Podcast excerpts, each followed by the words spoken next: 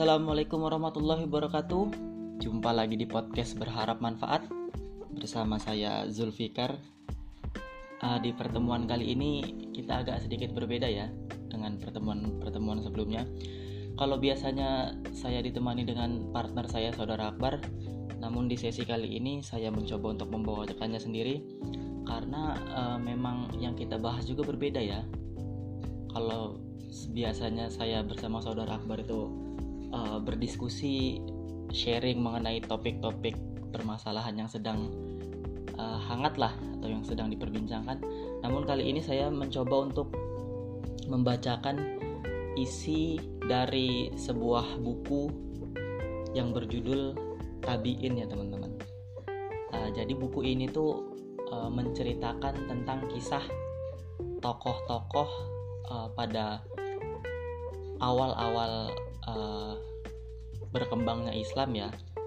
Jadi tabiin ini sendiri uh, kalau coba saya cari tahu pengertiannya tabiin itu teman-teman ialah uh, orang Islam awal yang masa hidupnya ketika atau setelah masa hidup Nabi Muhammad namun tidak mengalami bertemu dengan Nabi Muhammad SAW. Usia mereka rata-rata lebih muda dari sahabat Nabi, bahkan ada yang masih anak-anak atau remaja pada masa sahabat masih hidup. Jadi kalau tabiin ini masa hidupnya uh, pada saat awal-awal Islam, namun tidak bertemu dengan Nabi Muhammad ya teman-teman. Berbeda dengan sahabat. Kalau sahabat itu orang yang hidup uh, di masa uh, Nabi Muhammad masih hidup, jadi dia merasakan hidup berdampingan bersama Nabi, merasakan uh, bagaimana turunnya wahyu karena Nabi masih hidup pada masa itu ya teman-teman. Jadi mereka uh, bisa menyaksikan langsung wahyu dari uh, mulut seorang nabi. Namun para tabiin ini mereka uh, mempelajari hadis-hadis ilmu-ilmu dari sahabat nabi, namun tidak langsung dari nabi karena nabi sudah wafat. Jadi seperti itu ya teman-teman tabiin. Jadi saya gambarkan secara singkatnya ya mengenai buku ini ya teman-teman. Uh, buku ini lumayan tebel ya. Depannya covernya ini hard cover lumayan tebel. Uh, karangan Dr. Abdurrahman Rafat Basya. Ya, jadi di cover depannya itu ada tulisan mereka adalah para tabiin judulnya ya teman-teman Kemudian ada tulisan kisah-kisah paling menakjubkan yang belum tertandingi hingga hari ini. Buku ini sendiri cetakannya tahun tahun 2014. Uh, kalau nggak salah uh, saya beli buku ini tahun 2017 ya teman-teman. Dan alhamdulillahnya sampai sekarang belum selesai saya sih saya membaca buku ini sampai habis. Mudah-mudahan dengan adanya sesi ini kita bisa bersama-sama uh, membaca menyelesaikan satu persatu tokoh uh, kisah tokoh yang ada di dalam buku ini ya teman-teman sehingga kita bisa men mengambil uh, manfaat mencontoh tauladan yang baik dari tokoh-tokoh yang diceritakan dari buku ini ya buku ini sendiri penerbitnya dari Atibian ya teman-teman ya. Kalau teman-teman mau nyari uh, berdasarkan deskripsi yang saya bacakan tadi bisa di buku-buku di toko-toko buku di tempat teman-teman ya teman-teman. Uh, untuk mempersingkat waktu mungkin kita bisa langsung uh, kita bacakan aja ya tokoh kisah tokoh yang pertama ya teman-teman. Jadi uh, tokoh yang pertama yang diceritakan di buku ini adalah Ato bin Abi Robah. Ya. Jadi sebelum masuk ke kisah tentang Ato bin Abi Robah, uh, di setiap uh, karakteristiknya di setiap mau masuk ke cerita satu tokoh itu ada uh, kalimat atau kata-kata dari tokoh lainnya teman-teman jadi kalau Atta bin Abi Rabah ini ada komentar dari Salamah bin Kuhail. Jadi kalau kata Salamah bin Kuhail ini tiada aku melihat seorang pun yang lebih mengharapkan wajah Allah Subhanahu wa taala dengan ilmunya melainkan tiga orang. atau Tawus dan Mujahid jadi salah satunya adalah Ato bin Abi Rabah oke kita langsung masuk aja ke cerita Bismillahirrahmanirrahim kita berada di 10 hari terakhir bulan Zulhijjah tahun 97 Hijriah. Oh, jadi masih awal-awal ini teman-teman. Saat di mana Baitul Atiq atau e, nama lain dari Ka'bah Baitul Atiq itu dibanjiri oleh lautan manusia yang menyahut panggilan Allah hingga memenuhi seluruh ruas jalan. Ada yang berjalan kaki dan ada yang berkendaraan.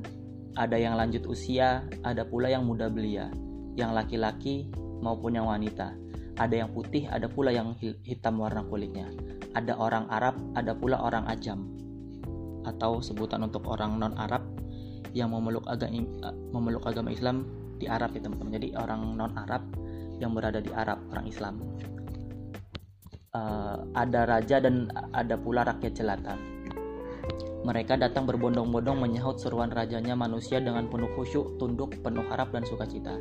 Sementara itu, Sulaiman bin Abdul Malik, khalifah kaum muslimin, uh, untuk diketahui teman-teman, khalifah itu uh, pemimpin umat Islam ya teman-teman. Jadi zaman, uh, zaman dahulu itu uh, umat Islam itu dipimpin oleh satu satu orang pemimpin yang memimpin seluruh umat Islam yang ada di seluruh dunia ya teman-teman.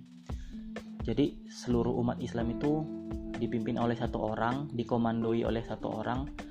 Berbeda dengan seperti sekarang ya teman-teman. Kalau kalau sekarang kan uh, Islam itu ada di dipisahkan oleh negara-negara negara uh, kayak negara-negara muslim kayak Indonesia, Malaysia, Mesir, uh, Arab, Yordania, Bahrain itu uh, mereka masing-masing memiliki pemimpinnya sendiri dan uh, mentaati men mematuhi pemimpinnya masing-masing ya. Jadi orang Indonesia tidak tidak menaati pemimpinnya negeri Mesir orang Malaysia tidak mentaati uh, pemimpin negeri Arab. Mereka hanya uh, mem mematuhi pemimpin negerinya masing-masing ya teman-teman.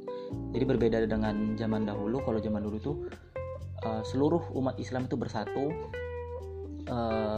dipimpin oleh satu pemimpin yang disebut dengan khalifah. Uh, kalau sistemnya, sistem kepemimpinan dan uh, seluruh uh, masyarakat atau umat itu dipimpin oleh aturan uh, oleh pemimpin Islam yang diatur oleh aturan Islam itu disebut dengan khilafah. Tapi kalau pemimpinnya itu uh, disebut dengan khalifah. Uh, segitu aja teman-teman. Uh, kita lanjut ke ceritanya. Uh, saya ulangi, sementara itu Sulaiman bin Abdul Malik, khalifah kaum muslimin, raja tertinggi di dunia sedang bertawaf di Baitul Atiq tanpa mengenakan penutup kepala, tanpa alas kaki, tanpa memakai apa pun selain sarung dan ridha. Tak ada bedanya antara dirinya dengan rakyat biasa. Beliau seperti layaknya saudara-saudara karena Allah. Di belakangnya turut kedua putranya. Mereka laksana bulan purnama yang terang dan bercahaya, atau bagai sekuntum bunga merekah yang indah dan wangi baunya. Setelah usai melakukan tawaf, Khalifah menghampiri seorang kepercayaannya dan bertanya, "Di manakah temanmu itu?" Sambil menunjuk ke sudut Masjidil Haram, dia menjawab, "Di sana." Beliau sedang berdiri untuk sholat. Dengan diiringi kedua putranya, Khalifah bertandang menuju lokasi yang dimaksud. Para pengawal Khalifah bermaksud menyibak kerumunan orang untuk melapangkan jalan bagi Khalifah agar tidak berdesak-desakan namun beliau mencegahnya sembari berkata, "Ini adalah suatu tempat yang tidak membedakan antara raja dan rakyat jelata. Tiada yang lebih utama antara satu dengan yang lain sedikit pun melainkan karena amal dan takwanya. Boleh jadi seorang yang kusut dan berdebu diterima ibadahnya oleh Allah dengan penerimaan yang tidak diberikan kepada para raja." Kemudian beliau berjalan menuju laki-laki yang dimaksud. Beliau dapatkan ia dalam keadaan sholat, hanyut dalam ruku dan sujudnya Sementara orang-orang duduk di belakang, di kanan dan di kirinya, maka duduklah khalifah di penghabisan majelis begitu pula dengan kedua putranya. Kedua putra mahkota itu mengamati dengan seksama, seperti apa gerangan laki-laki yang dimaksud oleh Amirul Mu'minin. Hingga beliau berkenan duduk bersama manusia banyak untuk menunggu laki-laki tersebut menyelesaikan sholatnya. Ternyata dia adalah seorang tua Habsyi. Habsyi ini sebutan untuk uh, orang Afrika itu teman-teman yang berkulit hitam, keriting rambutnya dan pesek hidungnya apabila duduk laksana burung gagak yang berwarna hitam. Setelah merampungkan sholatnya, Syekh itu menolehkan pandangannya ke arah di mana khalifah duduk.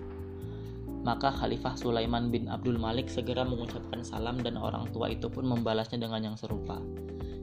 Di sini Khalifah menghadap orang tua tersebut dan menggunakan kesempatan itu untuk bertanya tentang manasik haji, rukun demi rukunnya, sedangkan orang tua tersebut menjawab setiap pertanyaan yang diajukan. Dia jelaskan dengan rinci dan tidak menolak kesempatan yang ingin bagi yang ingin menambahnya. Dia sandarkan seluruh pendapatnya kepada hadis Rasulullah Shallallahu Alaihi Wasallam. Setelah merasa cukup dengan pertanyaannya, Khalifah mendoakan syekh tersebut agar mendapatkan balasan yang lebih baik. Lalu Khalifah berkata kepada kepada kedua putranya, "Berdirilah kalian." Maka berdirilah keduanya dan mereka pun beranjak menuju tempat sa'i. Di tempat perjalanan sa'i antara Safa dan Marwah, kedua pemuda itu mendengarkan seruan para penyeru. Wahai kaum muslimin, tiada yang berhak berfatwa di tempat ini kecuali Atta bin Abi Robah. Jika tidak bertemu dengannya, hendaknya menemui Abdullah bin Abi Naji. Jadi uh, apabila ada orang uh, yang berhak berfatwa di tempat itu, yang pertama Atta bin Abi Robah dan kalau nggak ada Atta bin Abi Robah, uh, Abdullah bin Abi Naji. Seorang dari pemuda itu langsung menoleh kepada ayahnya sembari berkata, Petugas Amirul Mukminin menyuruh manusia agar tidak meminta fatwa kepada seorang pun selain Atau bin Abi Robah dan temannya. Namun mengapa kita tadi justru datang meminta fatwa kepada seorang laki-laki yang tidak memberikan prioritas kepada khalifah dan tidak pula memberi hak penghormatan khusus kepadanya? Sulaiman berkata kepada putranya, "Wahai anakku, pria yang kamu lihat dan engkau melihat kami berlaku hormat di hadapannya tadilah yang bernama Atau bin Abi Robah." Orang yang berhak berfatwa di Masjid Al-Haram, beliau mewarisi ilmu Abdullah bin Abbas dengan bagian yang banyak. Kemudian beliau melanjutkan, "Wahai anakku, carilah ilmu karena dengan ilmu rakyat bawahan bisa menjadi terhormat, para budak bisa melampaui derajat para raja." Jadi anak-anaknya Khalifah Sulaiman bin Abdul Aziz ini bin Abdul Malik baru tahu ya kalau yang dijumpai oleh ayahnya tadi itu ternyata itulah yang diserukan oleh petugas kaum muslimin yaitu uh, barang siapa yang uh, yang berhak berfatwa itu cuman Atok bin Abi Robah dan satunya lagi Abdullah bin Abi Naji jadi dia baru tahu ya uh, kita lanjut ke ceritanya Ungkapan Sulaiman bin Abdul Malik seperti yang beliau katakan kepada putranya tentang keutamaan ilmu tidaklah berlebihan. Atok bin Abi Robah sebagai bukti nyata. Masa kecil beliau hanyalah sebagai seorang budak milik seorang wanita penduduk Mekah. Hanya saja Allah memuliakan budak Habsyah ini sejak dia pancangkan kedua telapak kakinya di atas jalan ilmu. Beliau membagi waktunya menjadi tiga bagian. Sebagian untuk majikannya, beliau berkhidmat dengan baik dan menunaikan hak-hak majikannya. Sebagian lagi beliau pergunakan waktunya untuk menyendiri bersama robnya. Beliau tenggelam dalam peribadatan yang begitu suci dan ikhlas karena Allah. Sepertiga lainnya beliau pergunakan untuk berkutat dengan ilmu. Beliau datangi sisa-sisa para sahabat Rasulullah Shallallahu Alaihi Wasallam yang masih hidup dan berhasil mereguk ilmu dari sumbernya yang jernih. Beliau mengambil ilmu dari Abu Hurairah, Abdullah bin Umar, Abdullah bin Abbas, Abdullah bin Zubair dan sahabat-sahabat lain yang mulia ridwanullah alaihim hingga dadanya penuh dengan ilmu fikih riwayat dari Rasulullah Shallallahu alaihi wasallam. Begitu majikan penduduk Mekah melihat budaknya telah menjual dirinya kepada Allah dan berbakat untuk menuntut ilmu, maka ia cabut haknya terhadap Atta. Dia merdekakan budaknya demi takarub kepada Allah. Dengan harapan mudah-mudahan dia dapat memberikan manfaat bagi Islam dan kaum muslimin. Sejak hari itu, Atta bin Abi Robah menjadikan Baitul Haram sebagai tempat tinggalnya, menjadi rumah tempat beliau bermalam, sebagai madrasah bagi beliau memperdalam ilmu, tempat sholat untuk takarrub, mendekatkan diri kepada Allah dengan takwa dan ketaatan, hingga para pakar sejarah berkata, masjid tersebut menjadi tempat tidur bagi Atta bin Abi Rabah selama kurang lebih 20 tahun.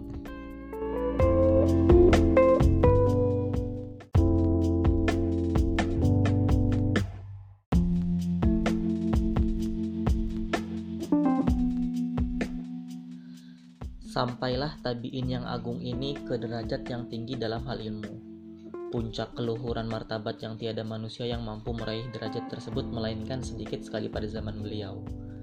Telah diriwayatkan bahwa Abdullah bin Umar berkunjung ke Mekah untuk melakukan umroh.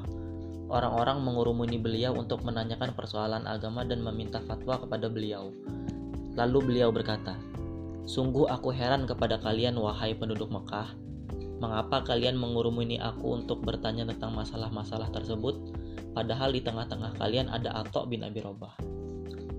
Atok bin Abi Robah mencapai puncak derajat hal agama dan ilmu karena dua hal. Pertama, beliau mampu mengendalikan jiwanya sehingga tidak memberikan peluang untuk sibuk dalam urusan yang tidak berguna baginya. Kedua, beliau mampu mengatur waktunya sehingga tidak membuangnya secara sia-sia, seperti mengobrol maupun perbuatan tak berguna lainnya. Muhammad bin Sukoh menceritakan kepada jamaah yang mengunjungi beliau. Maukah aku ceritakan kepada kalian sesuatu yang mudah-mudahan dapat bermanfaat bagi kalian, sebagaimana kami telah mendapatkan manfaat karenanya? Mereka berkata, "Mau." Beliau berkata, "Suatu hari, Atok bin Abi Robah menasihatiku, Wahai putra saudaraku, sesungguhnya orang yang sebelum kita, yakni para sahabat, tidak menyukai banyak bicara, Lalu aku ber, lalu aku katakan, apa yang dianggap banyak bicara menurut mereka? Beliau menjawab, mereka menganggap bahwa setiap ucapan termasuk berlebih-lebihan melainkan dalam rangka membaca Alkitab dan memahaminya atau membaca hadis Rasulullah yang diriwayatkan dari dan harus diketahui atau memerintahkan yang ma'ruf dan mencegah dari yang mungkar atau berbicara tentang ilmu yang dengannya menjadi sarana takarub kepada Allah Ta'ala atau engkau membicarakan tentang kebutuhan dan pekerjaan yang memang harus dibicarakan. Lalu beliau memperhatikan raut wajahku seraya berkata, Apakah kalian mengingkari firman Allah Ta'ala? Padahal sesungguhnya bagi kamu ada malaikat-malaikat yang mengawasi pekerjaanmu, yang mulia di sisi Allah dan yang mencatat pekerjaan-pekerjaan itu. Quran Surat Al-Infitor ayat 10-11 dan bahwa masing-masing dari kalian disertai oleh dua malaikat yaitu ketika dua orang malaikat mencatat amal perbuatannya, seorang duduk di sebelah kanan dan yang lain duduk di sebelah kiri. Tiada suatu ucapan pun yang diucapkannya melainkan ada di dekatnya malaikat pengawas yang selalu hadir. Quran Quran surat Qaf ayat 17 sampai 18. Kemudian beliau berkata, Tidakkah salah seorang di antara kita merasa malu manakala dibukakan lembaran catatan amal yang dikerjakan sepanjang siang, lalu dia mendapatkan di dalamnya sesuatu yang tidak ada kaitannya dengan urusan agama maupun kepentingan dunianya? Sungguh Allah memberikan manfaat kepada banyak orang dengan ilmu atau bin Abi Robah. Di antara mereka ada yang menjadi ahli ilmu yang handal, ada yang menjadi pengusaha dan lain-lain. Imam Abu Hanifah An-Nu'man menceritakan pengalaman beliau. Aku pernah melakukan lima kesalahan ketika melakukan manasik di Mekah. Lalu seorang tukang cukur mengajariku. Peristiwa tersebut terjadi manakala aku bermaksud mencukur rambut karena hendak menyudahi ihram. Maka aku mendatangi seorang tukang cukur, lalu aku bertanya, "Berapa upah yang harus aku bayar untuk mencukur rambut kepala?" Tukang cukur itu menjawab, Semoga Allah memberikan hidayah kepada Anda. Ibadah tidak mempersyaratkan itu. Duduklah dan posisikan kepala sesuka Anda. Aku pun merasa grogi dan duduk. Hanya saja ketika itu aku duduk membelakangi kiblat. Maka tukang cukur tersebut mengisyaratkan agar aku menghadap kiblat dan aku pun menuruti kata-katanya. Yang demikian itu semakin membuat aku salah tingkah. Lalu saya serahkan kepala bagian kiri untuk dipangkas rambutnya. Namun tukang cukur itu berkata, berikan bagian kanan. Lalu aku pun menyerahkan bagian kanan kepalaku. Tukang cukur itu mulai memangkas rambutku sementara aku hanya diam memperhatikannya dengan takjub. Melihat sikapku, tukang cukur itu berkata, Mengapa Anda diam saja? Bertakbirlah. Lalu aku pun takbir hingga aku beranjak untuk pergi. Untuk kesekian kalinya tukang cukur itu menegurku. Hendak ke manakah Anda? Aku katakan, aku hendak pergi menuju kendaraanku. Tukang cukur itu berkata, Sholatlah dua rakaat dahulu baru kemudian silakan pergi sesuka Anda. Aku pun sholat dua rakaat, lalu aku berkata pada diriku sendiri, tidak mungkin seorang tukang cukur bisa berbuat seperti ini melainkan pasti dia memiliki ilmu. Kemudian aku bertanya kepadanya, dari manakah Anda mendapatkan tata cara manasik yang telah Anda ajarkan kepadaku tadi? Orang itu menjawab, Aku melihat Atok bin Abi Robah mengerjakan seperti itu, lalu aku mengambilnya dan memberikan pengarahan kepada manusia dengannya. Masya Allah. Luar biasa ya tukang cukur aja ilmunya seperti itu ya teman-teman. Tukang cukur zaman Nabi dulu, zaman uh, awal-awal perkembangan Islam dulu. Luar biasa. Baik kita lanjut teman-teman. Sungguh gemerlapnya dunia telah merayu Atok bin Abi Robah namun beliau berpaling dan menampiknya dengan serius. Sepanjang hayat beliau hanya mengenakan baju yang harganya tidak lebih dari 5 dirham saja. 5 dirham, satu dirham itu sekitar 4000, berarti kalau 5 dirham 20.000. Sepanjang hayat beliau hanya mengenakan baju yang harganya tidak lebih dari 5 dirham saja para khalifah telah meminta kesediaan beliau untuk menjadi pendamping mereka, namun beliau tidak mengabulkannya karena beliau takut agamanya ternoda oleh dunianya. Namun demikian, terkadang beliau mengunjungi khalifah jika beliau merasa hal itu dapat mendatangkan manfaat bagi kaum muslimin maupun kebaikan bagi Islam. Seperti dalam peristiwa yang dikisahkan oleh Utsman bin Atha al-Khurasani. Aku pergi bersama ayah untuk menghadap Hisham bin Abdul Malik tatkala perjalanan kami telah dekat dengan Damsyik, tiba-tiba kami bertemu dengan orang tua yang menunggangi himar hitam, mengenakan baju lusuh dan jubah yang telah usang. Penutup kepala yang kusut melekat pula di kepalanya. Pelana yang dipakainya terbuat dari kayu murahan. Aku tertawa geli karenanya. Lalu aku bertanya kepada ayah, siapakah orang ini? Ayah berkata, diam kamu. Ia adalah penghulu para ahli fikih di Hijaz atau bin Abi Robah. Ketika telah dekat jarak kami dengannya, ayah bergegas turun dari bigalnya dengan atak turun dari himarnya. Keduanya saling berpelukan dan saling menanyakan kabarnya. Kemudian keduanya kembali dan menaiki kendaraannya. Mereka berjalan hingga berhenti di depan pintu istana Hisham bin Abdul Malik. Keduanya diminta duduk menunggu hingga mendapat izin untuk masuk. Setelah ayah keluar, aku bertanya kepadanya, Ceritakanlah apa yang Anda lakukan berdua di dalam istana. Beliau berkata, Tatkala Hisham mengetahui bahwa Atok bin Abi Robah berada di depan pintu, maka beliau bersegera menyambut dan mempersilahkan kami untuk masuk. Demi Allah, saya tidak akan bisa masuk melainkan karena bersama Atok. Demi melihat Atok, Hisham berkata, Marhaban, marhaban, silakan, silakan. Beliau terus menyambut, silakan, silakan hingga Hisham mendudukan Atta di atas kasurnya dan menempelkan lututnya ke lutut Atta. Ketika itu majelis dihadiri oleh para bangsawan. Tadinya mereka bercakap-cakap namun seketika mereka menjadi diam. Kemudian Hisham menghadap Atta dan terjadilah dialog antara keduanya. Hisham, apakah keperluan Anda wahai Abu Muhammad? Atta, wahai Amirul Mukminin, uh, Amirul Mukminin ini sebutan untuk uh, khalifah tadi ya teman-teman sama kayak khalifah Amirul Mukminin juga sebutan untuk memimpin uh, diambil dari kata Amir yaitu pemimpin uh, dan mukminin yaitu umat Islam ya. Umat uh, umat Islam.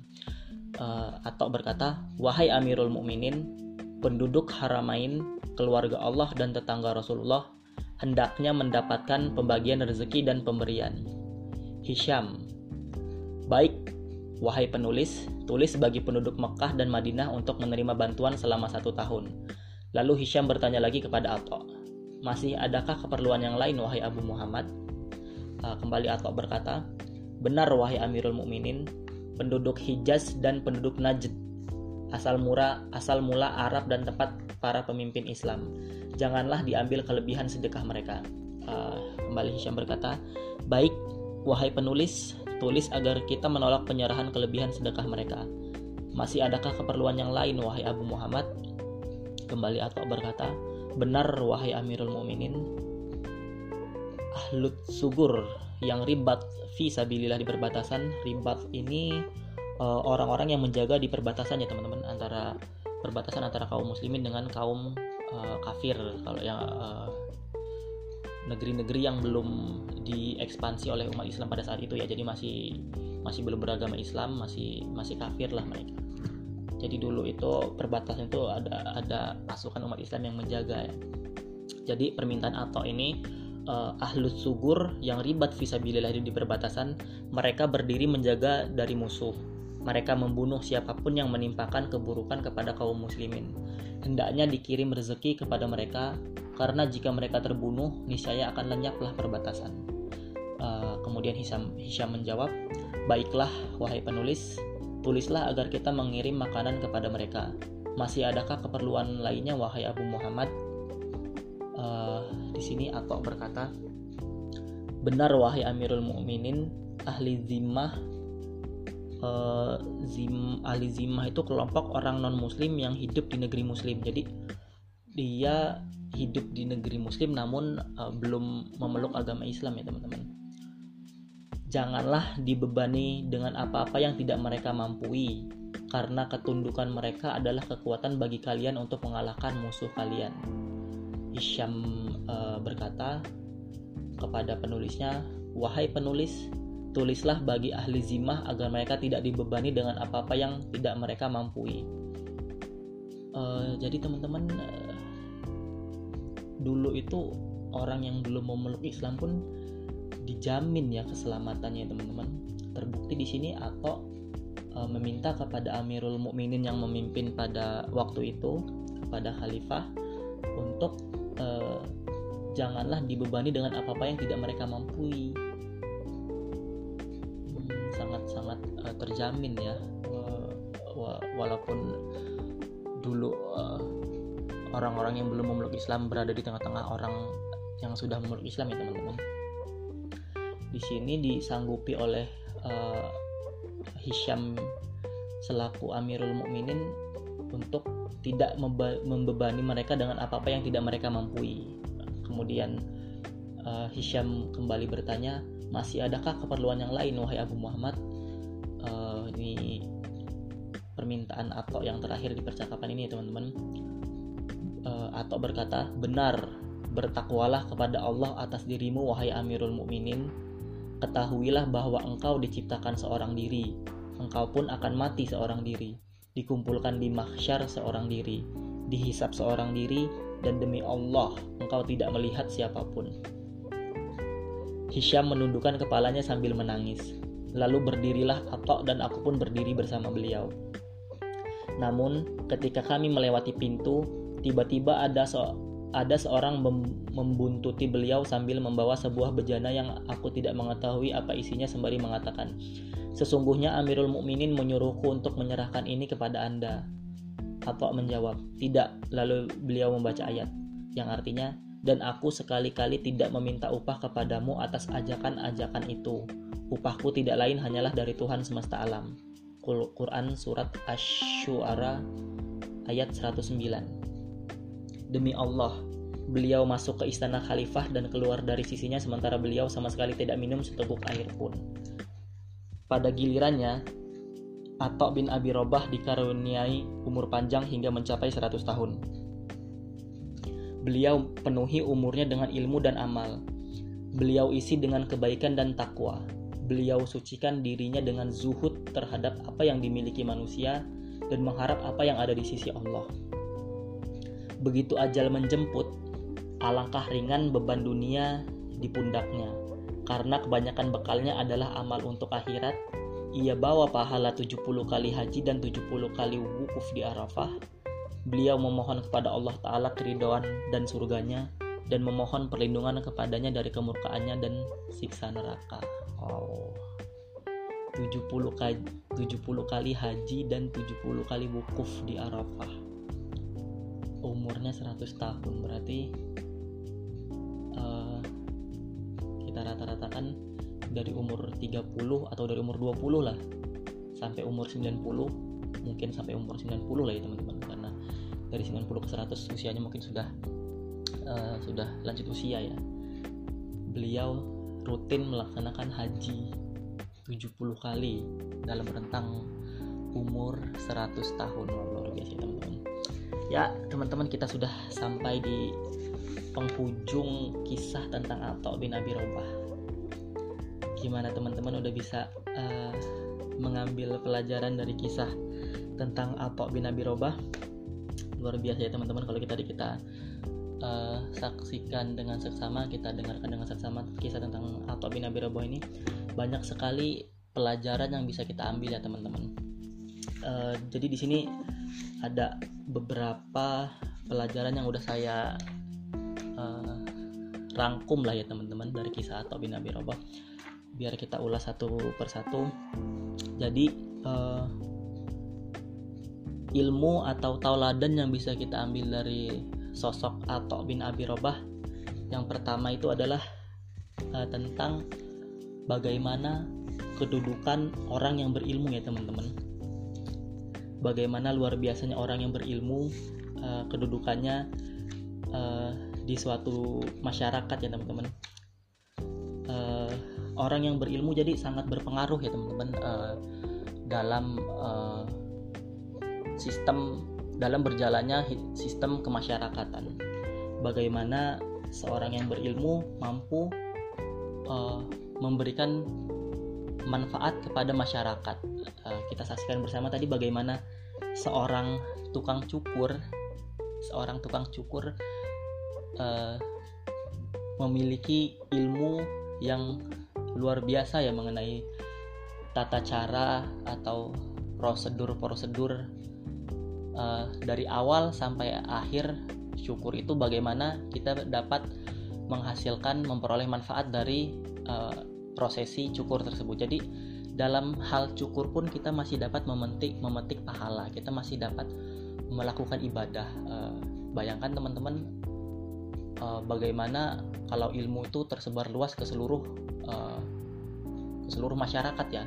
Jadi akan kita jumpai bagaimana seorang pedagang yang uh, berilmu, bagaimana seorang uh, guru yang berilmu, bagaimana seorang buruh yang berilmu, bagaimana seorang pekerja yang berilmu. Jadi kalau ilmu itu sudah merata akan kita saksikan seluruh masyarakat seluruh negeri itu akan melakukan ibadah akan melakukan uh, pahala jadi seluruh aktivitasnya dari pagi sampai uh, malam sampai sampai uh, sampai datang waktu malam waktu istirahat itu akan dikelilingi dengan aktivitas-aktivitas yang berpahala. Akan dikelilingi dengan eh, aktivitas-aktivitas uh, yang dituntun oleh ilmu.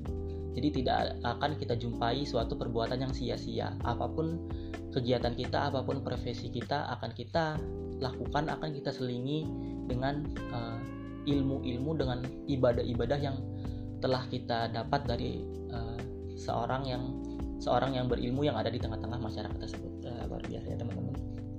Kalau kita tadi saksikan uh, kisahnya tentang tukang cukur ya bisa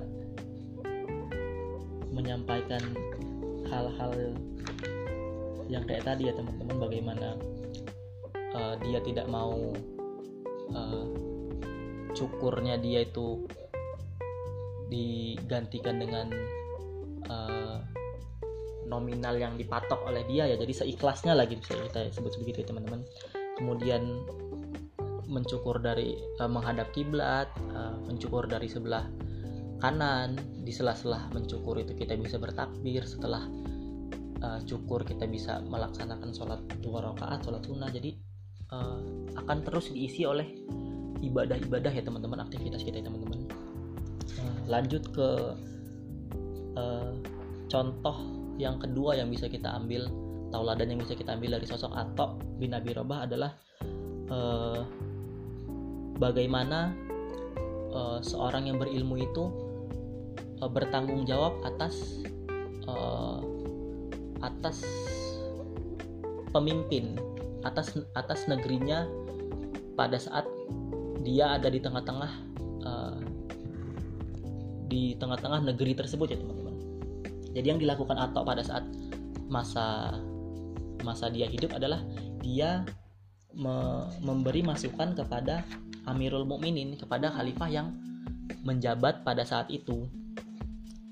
Jadi pemimpin juga seorang pemimpin itu uh, dia itu harusnya meminta petunjuk kepada alim ulama kepada orang yang berilmu di di tempat yang memimpin di di pada saat dia memimpin dia uh, meminta petunjuklah kepada orang yang berilmu kepada orang alim ulama dan uh, dan orang yang berilmu juga uh, mereka senantiasa mengingatkan pemimpin uh, khalifah Amirul Mukminin yang sedang memimpin. Jadi ada suatu sistem keterikatan ya teman-teman uh, di mana seorang pemimpin dan seorang alim ulama itu saling mengingatkan. Jadi pemimpinnya tidak egois, tidak otoriter, dia memimpin uh, karena dia meminta masukan dari uh, alim ulama. Kemudian alim ulamanya juga tidak abai. Ada sistem pengawasan dari alim ulama di suatu negeri tersebut untuk selalu mengawasi pemimpin agar sesuai dengan uh, apa yang harusnya berlaku, apa yang sesuai dengan ajaran Islam, apa yang sesuai dengan Allah inginkan di suatu negeri tersebut.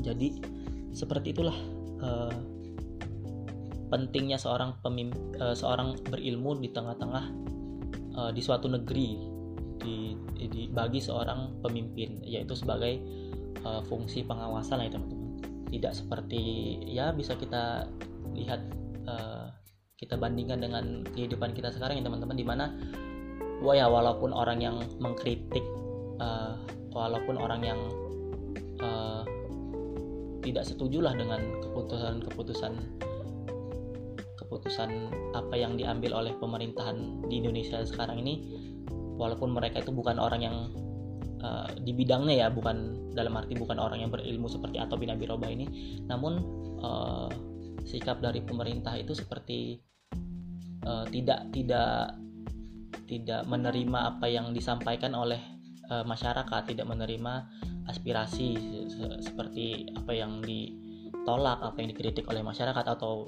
uh, apa yang didemokan walaupun demo itu dalam Islam sendiri tidak dibenarkan ya teman-teman.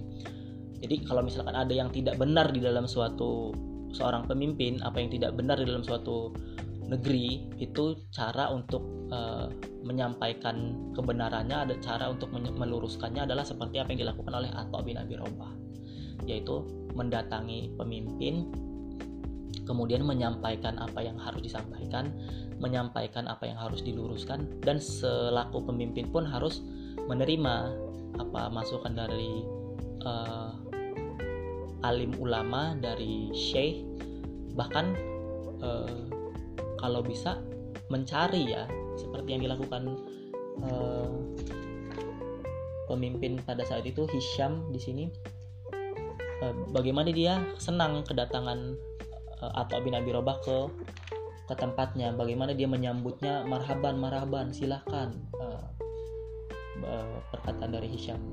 Silahkan Kemudian pada saat bertemu dengan Ato, eh, beliau menempelkan lututnya ke lutut Ato. Saking senangnya ya, dia duduk sebegitu dekat dengan Ato untuk mendengarkan apa yang ingin disampaikan oleh Ato. Baik teman-teman, kemudian eh, pembelajaran yang bisa kita ambil selanjutnya adalah bagaimana eh, kita sebagai manusia, kita sebagai makhluk Allah yang diciptakan di bumi uh, kita itu uh, bagaimana dituntut untuk dapat memanfaatkan waktu sebaik-baik mungkin ya teman-teman. Bagaimana yang dicontohkan oleh uh, Atok bin Abi Robah di sini ia membagi waktu menjadi tiga bagian. Jadi satu hari itu dia bagi waktu itu menjadi tiga. Yang pertama dia uh, selaku awal-awal dia selaku masih menjadi uh, budak, bagaimana ia berkhidmat kepada tuannya. Uh, uh, sepertiga yang lain yang kedua dia uh, dia gunakan untuk beribadah kepada Allah ya teman-teman jadi dia tidak melalaikan dia sebagai budak kepada tuannya dia juga tidak melalaikan sebagai hamba kepada Tuhannya jadi dia tetap beribadah kemudian sepertiga yang lain dia gunakan untuk menuntut ilmu jadi uh, bahkan seorang budak pun dapat membagi waktunya semaksimal mungkin, dapat memanfaatkan waktunya semaksimal mungkin untuk uh, digunakan sebaik mungkin lah untuk dimanfaatkan semaksimal mungkin. Jadi tidak ada waktu yang terbuang sia-sia. Uh, semuanya dimanfaatkan untuk kebaikan dia untuk tanggung jawab dia sebagai budak ataupun sebagai hamba. Tapi dia juga tidak lupa untuk menuntut ilmu untuk kebaikan dia dan juga untuk kebaikan umat Islam. Kemudian uh, kisah hikmah atau pelajaran yang bisa kita ambil ya teman-teman. Uh, itu tadi yang contohnya tukang cukur tadi ataupun si Atok bin Ab, bin Abi Robah sendiri yang sebagai budak. Jadi siapa pun kita ya teman-teman kita itu dapat uh, beribadah kepada kepada Allah ya teman-teman. Jadi jangankan tukang cukur jangankan kita yang sebagai uh, karyawan atau ada yang sebagainya lain sebagai pejabat negara atau sebagai aparatur yang memiliki uh, keleluasaan lah yang memiliki kebebasan akan dirinya uh, tukang cukur pun atau budak pun dia mampu memaksimalkan waktunya ya teman-teman. Jadi dia tetap dapat uh, beribadah. Dia dapat tetap uh, bekerja sebagai budak atau sebagai tukang cukur. Tapi dia juga tetap, dapat beribadah. Dia tetap dapat bahkan seba, uh, tukang cukur itu dapat berdakwah ya teman-teman. Bagaimana seharusnya uh, kita uh, uh, menyelingi waktu-waktu kita itu dengan beribadah seperti yang dilakukan tukang cukur kepada uh, customernya kepada pelanggannya yaitu yang orang yang mau dicukur. Dia sampaikan sebagaimana yang harus dilakukan sebagai seorang muslim yang baik uh, memulai sesuatu dari sebelah kanan uh, kemudian berzikir di tengah-tengah kesibukan di tengah-tengah. Uh, ya diselingi dengan berzikir lah di di tengah-tengah aktivitas kita daripada kita diam mending kita berzikir. Terus uh, setelah melakukan sesuatu ibadah uh, sholat sunnah dua rakaat jadi tukang cukur pun uh, dapat berdakwah gitu teman-teman. Dapat dapat membagikan ilmu dapat bermanfaat bagi orang lain dapat bermanfaat bagi sesama gitu. Jadi tidak menutup kemungkinan untuk kita kita yang uh, mungkin lebih lebih baik dari tukang cukur ya yaitu tadi yang atau karyawan atau seharusnya kita juga mampu berlaku sebagaimana yang uh, tukang cukur ini lakukan sebagaimana yang Atok bin Abi Rabah lakukan sebagai budak mereka tetap mampu menjadi hamba yang baik mereka tetap mampu menjadi karyawan yang baik dan mereka juga mampu untuk tetap menuntut ilmu dan membagikan ilmu tersebut kepada sesama.